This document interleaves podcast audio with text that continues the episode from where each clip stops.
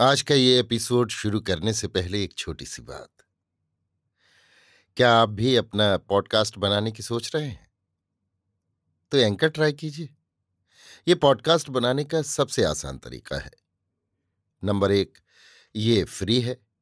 Number दो, इसमें कई सारे ऐसे टूल्स हैं जो आपको अपने फ़ोन और कंप्यूटर पर रिकॉर्ड और एडिट करने की फैसिलिटी देते हैं।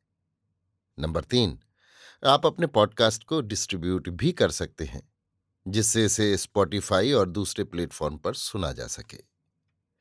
तो डाउनलोड कीजिए फ्री एंकर ऐप या विज़िट कीजिए एंकर डॉट एफ़ पर अपना पॉडकास्ट स्टार्ट करने के लिए।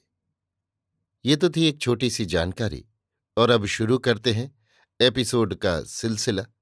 तो आज के एपिसोड में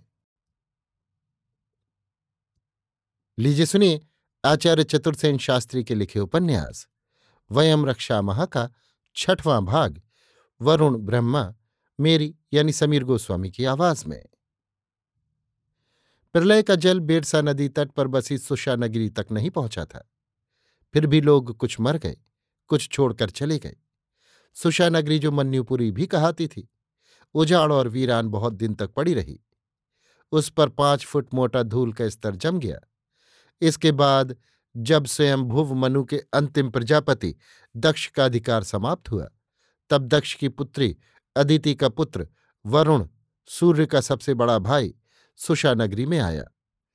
उसने उसे खुदवाकर साफ़ किया, धूल मिट्टी दूर की ऊँची नीची भूमि समथर की, रुके हुए जलों को नहर खुदवाकर समुद्रों में बहा दिया और सुषा प्रदेश और मेसोपोटामिया में आदित्यों की बस्तियाँ बसाईं।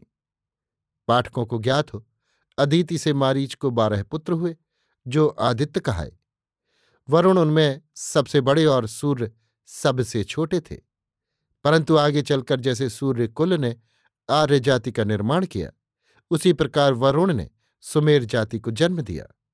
ये सुमेर जाति सुमेर सभ्यता की प्रस्तारक और ईरान की प्राचीन शासक हुई।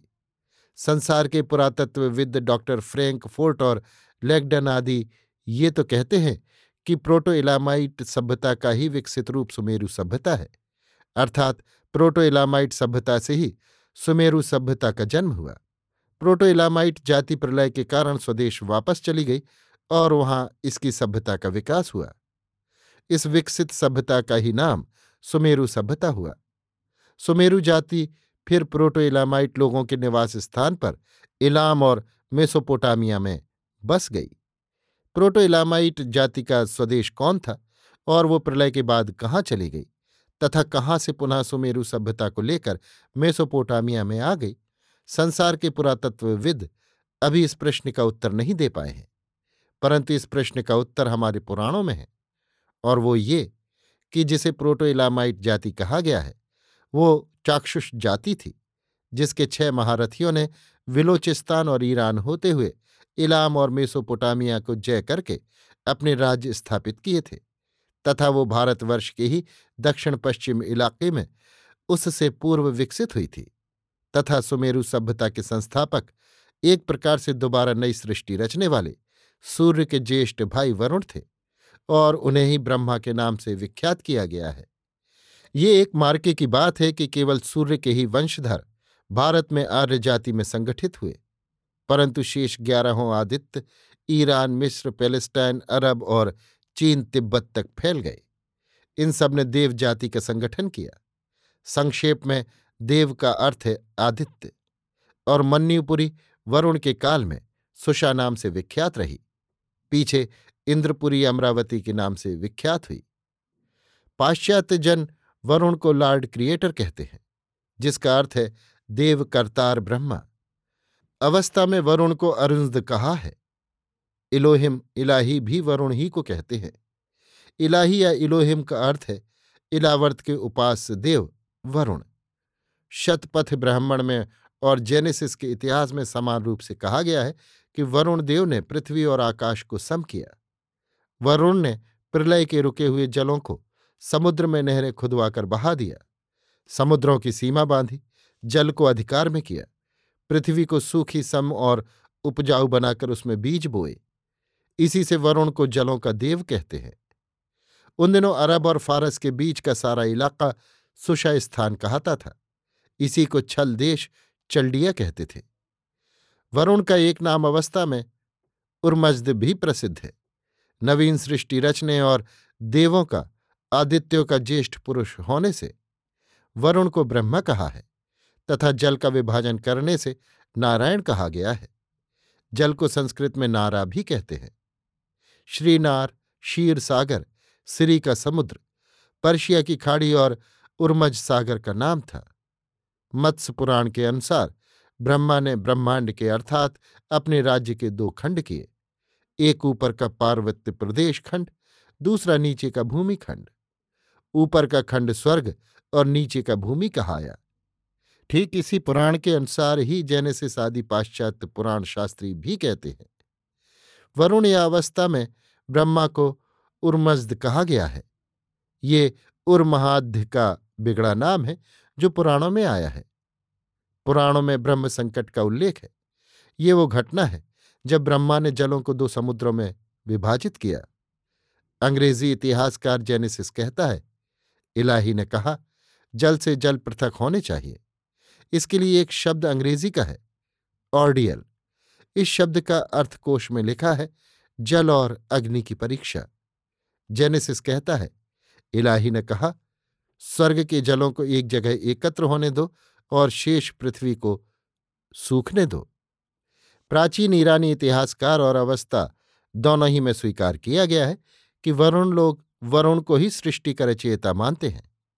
प्राचीन ईरान के कापाडोसिया प्रांत में इंद्र और वरुण की शपथ के शिलालेख मिले हैं।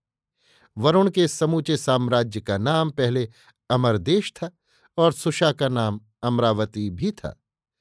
अब भी वहाँ के प्राचीन अमरों के वंशधरों की अमरेह जाति बसती है।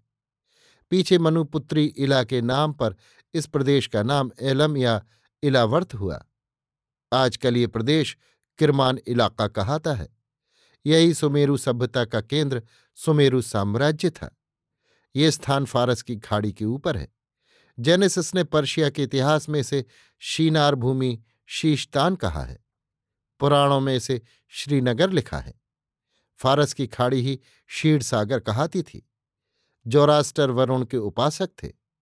इनके समय में पर्शिया में वरुण ही महाराज महा उपास देव विधाता कहे जाते थे। इसी धर्म को ईरानी लोग अनिटारियानिज्म कहते थे। वरुण ब्रह्मा के पुत्र अंगिरा और भृगु हुए, जो देवऋषि तथा याजक कुलों के संस्थापक हुए। अंगिरा पुत्र बृहस्पति देवों के याजक हुए। भृगु को दैत्यपति हिरण कश्यप ने अपनी पुत्री दिव्या दी और दानवराज पुलोम ने अपनी पुत्री पौलोमी।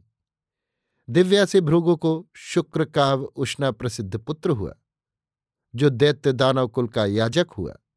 शुक्र का एक पुत्र अत्रि हुआ, उसका पुत्र चंद्र। चंद्र प्रसिद्ध चंद्रवंश का मूल पुरुष हुआ। दूसरा पुत्र त्वष्टा हुआ, जिसका पुत्र प्रसिद्ध शिल्पी हुआ। देवों में उसका नाम विश्वकर्मा और दैत्यों में मय प्रसिद्ध हुआ।